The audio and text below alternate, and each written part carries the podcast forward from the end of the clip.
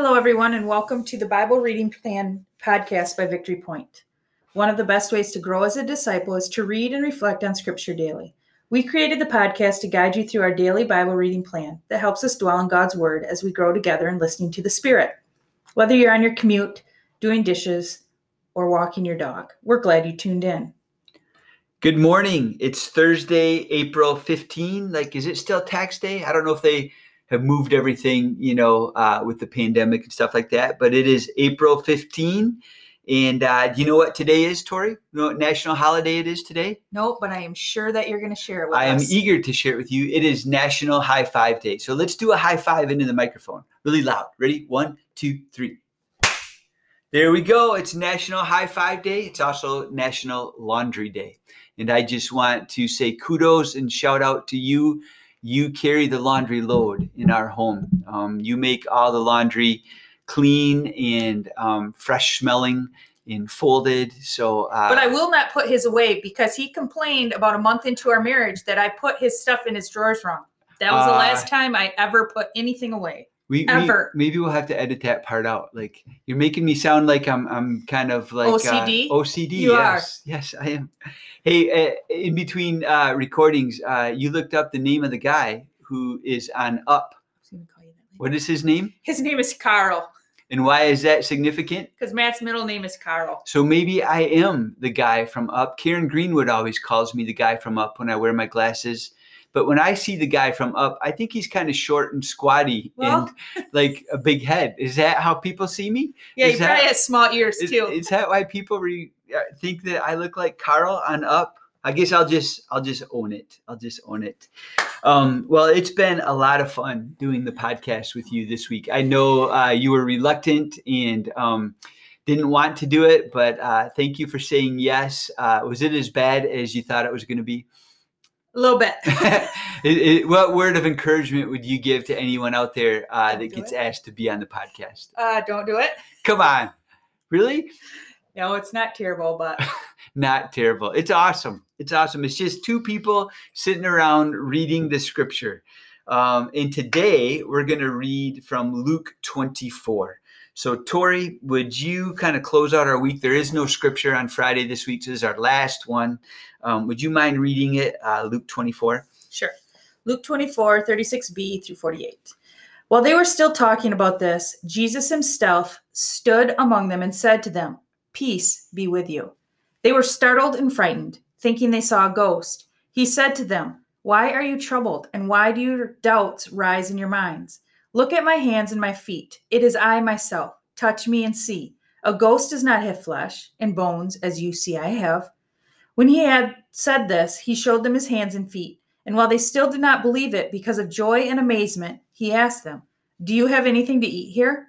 They gave him a piece of broiled fish, and he took it and ate it in their presence. He said to them, This is what I told you while I was still with you. Everything must be fulfilled that is written about me in the law of Moses, the prophets, and the Psalms. Then he opened their minds so they could understand the scriptures. He told them, This is what is written The Messiah will suffer and rise from the dead on the third day and repentance for the forgiveness of sins will be preached in his name to all the nations, beginning at Jerusalem. You are witnesses of these things. So, Carl, as you heard that passage, what's one thing that was getting your attention today? Oh man, this was a fun passage. I love Luke 24. Um, you know, it made me think a little bit of yesterday's passage uh, when John said this. He said, You know, dear friends, now we are children of God, and what we will be has not yet be- been made known. But we know that when Christ appears, we shall be like him, for we shall see him as he is. And it just it makes me think about like, um, what will that be like? You know, what will our what will our resurrected bodies be like? What will the the, the return of Jesus be like, and, and what will he look like? Because because this is a story of the disciples having an encounter um, with the resurrected Christ, um, and he obviously is he's different. He's the same in the sense that they they somehow recognize him, and he still is Jesus, but there, there's something different about them. It's like he just kind of shows up. You know, he has this ability to kind of like just suddenly be present. You know, in a room. Um, and it says that they were startled, thinking that they saw a ghost. And um, I don't know if that's just because they knew that he had died and now they're seeing him alive, or if he just looked funny or different. But I just, I just found it kind of amusing, almost. You know, like he he must he's appearing like a ghost to them, and uh, you know he, he's saying like, look, like peace. I, I give you peace. Don't be afraid. Like touch me, see me. You know, and then he even says, a ghost does not have flesh and bones as you see that I have. So obviously he still had flesh and bones, but yet there was something really different about his body. And um, and I, I just I, I got um, I almost found myself smiling and laughing out loud a little bit when when he says like, I mean, hey guys, like, do you have anything to eat? And I'm trying to figure out is that because he's hungry, or is that because he wants to demonstrate to them like, look, could a ghost eat a piece of broiled fish? Like I'm gonna like if if like I think of if Casper the ghost is trying to eat fish, just kind of goes right through him and falls onto the floor. Gross. But that's not happening, you know. Um, and so I, I think part of Jesus's motivation is um, he's okay with people wanting to check him out, and he's okay with demonstrating to them his his reality. And there's just something about that piece of this story that that I just um, take great joy in, in delight in. Um, that that just that compassionate side of Jesus. You know, um, I don't know. I don't know if that even made any sense. Did that make any sense to you? It did. It did.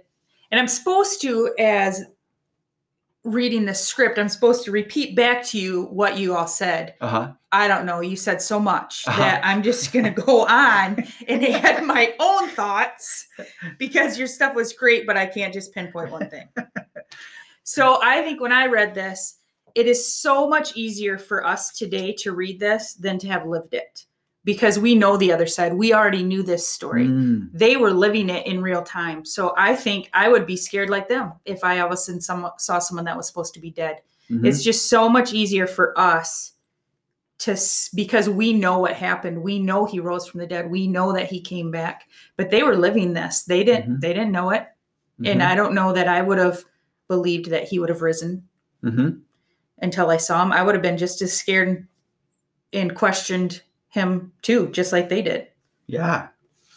Yeah, no doubt. No doubt. Like that we we sometimes forget um it, it becomes so second nature to us. Like we we kind of have heard this story more than once and we kind of um have connected some dots for ourselves. But uh they were living it in real time. I mean, right before this story, you know, it says, while they were still talking about this, Jesus suddenly stood among them and said, peace be with you. Well, what that refers to is, um, you know, right before this story was Jesus's encounter with the disciples on the road to Emmaus.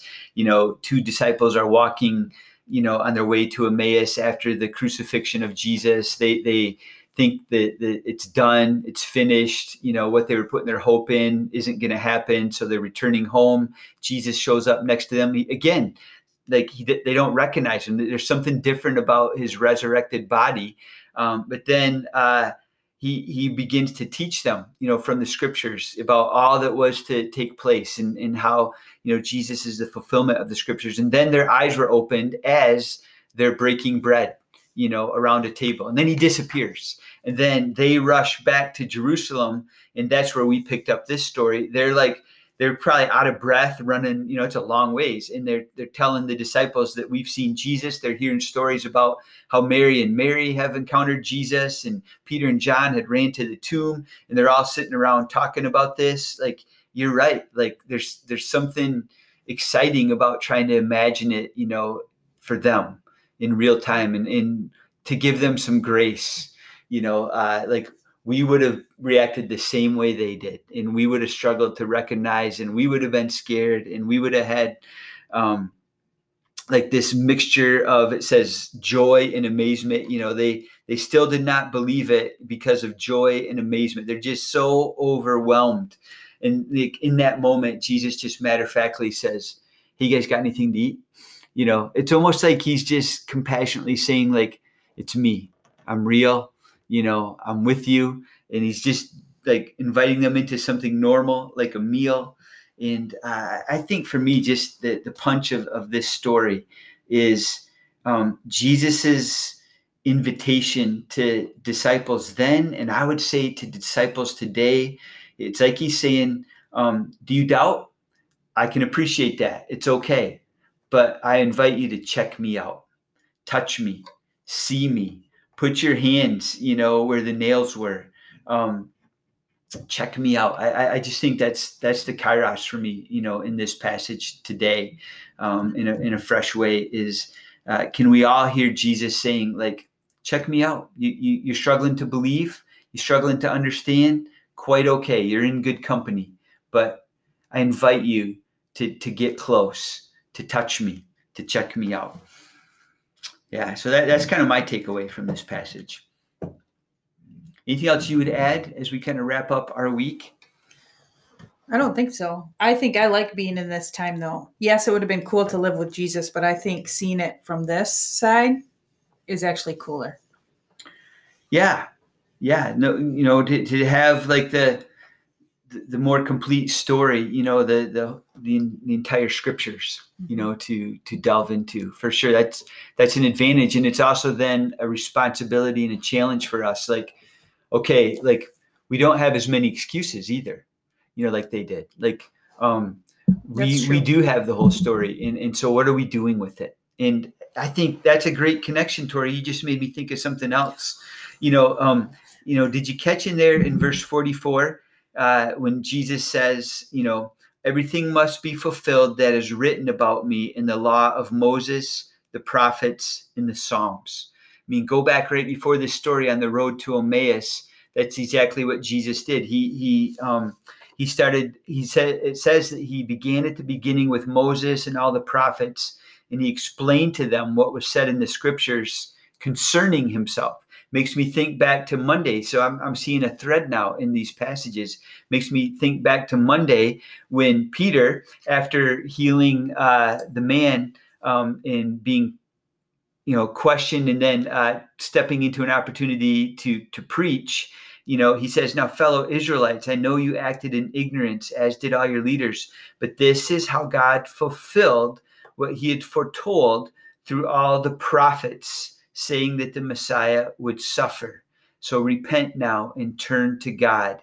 Um, there, there, there's just this big, what we would call a storyline or meta narrative um, that it seems really important for Jesus for us to to see and for us to understand and for us to get. It's important, you know, that, that Peter now wants people to see and to get. And I think it's simply this: this book that you can't see, but I, I, I'm holding it up right now to the microphone as if you could see it.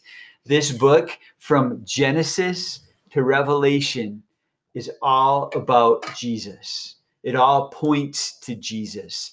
It's a story that centers around Jesus. That when so the advantage we have that you're talking about with with the entirety of scriptures, we can begin to see and understand and find Jesus sort of like in every frame of the story.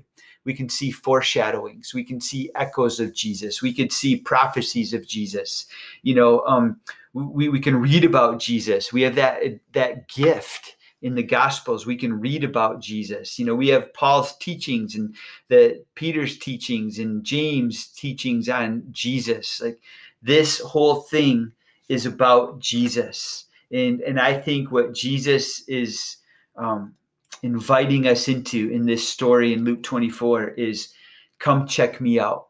And I would, I would, I would just leave it like this this week. I think this is a good ending point. Like anybody who's listening to this, um, you know, whether you're a part of the Victory Point family or you're just a friend or family of, of the Victory Point family, um, wherever you are, whoever you are, uh, Jesus invites you and he invites me and he invites us to check him out, to touch him, to get close, to see him. And, and the best way we have to check him out is to be in the scriptures. That's what this Bible reading plan is, is all about. That's what this Bible reading plan podcast is, is for as a supplement. We just want to know Jesus. We want to see Jesus in every frame of the story. So maybe you could send us out with a blessing, but um, I would send us out with with verse 45. Jesus opened their minds so that they could understand the scriptures. So um, may that be true of everyone listening. Uh, may Jesus open our minds and help us understand what we read um, every day in this Bible reading plan. The Lord bless you and keep you. The Lord make his face shine upon you and be gracious to you. The Lord lift up the light of his countenance upon you and give you peace. Guys, thanks for listening. Um, as much as I don't enjoy doing this, it wasn't so bad. Yes. Thank you for doing this, Tori. Like, can, can we just give a kiss on the microphone? No, like, we can we end that way? No, please. Carl and Tori out. Out.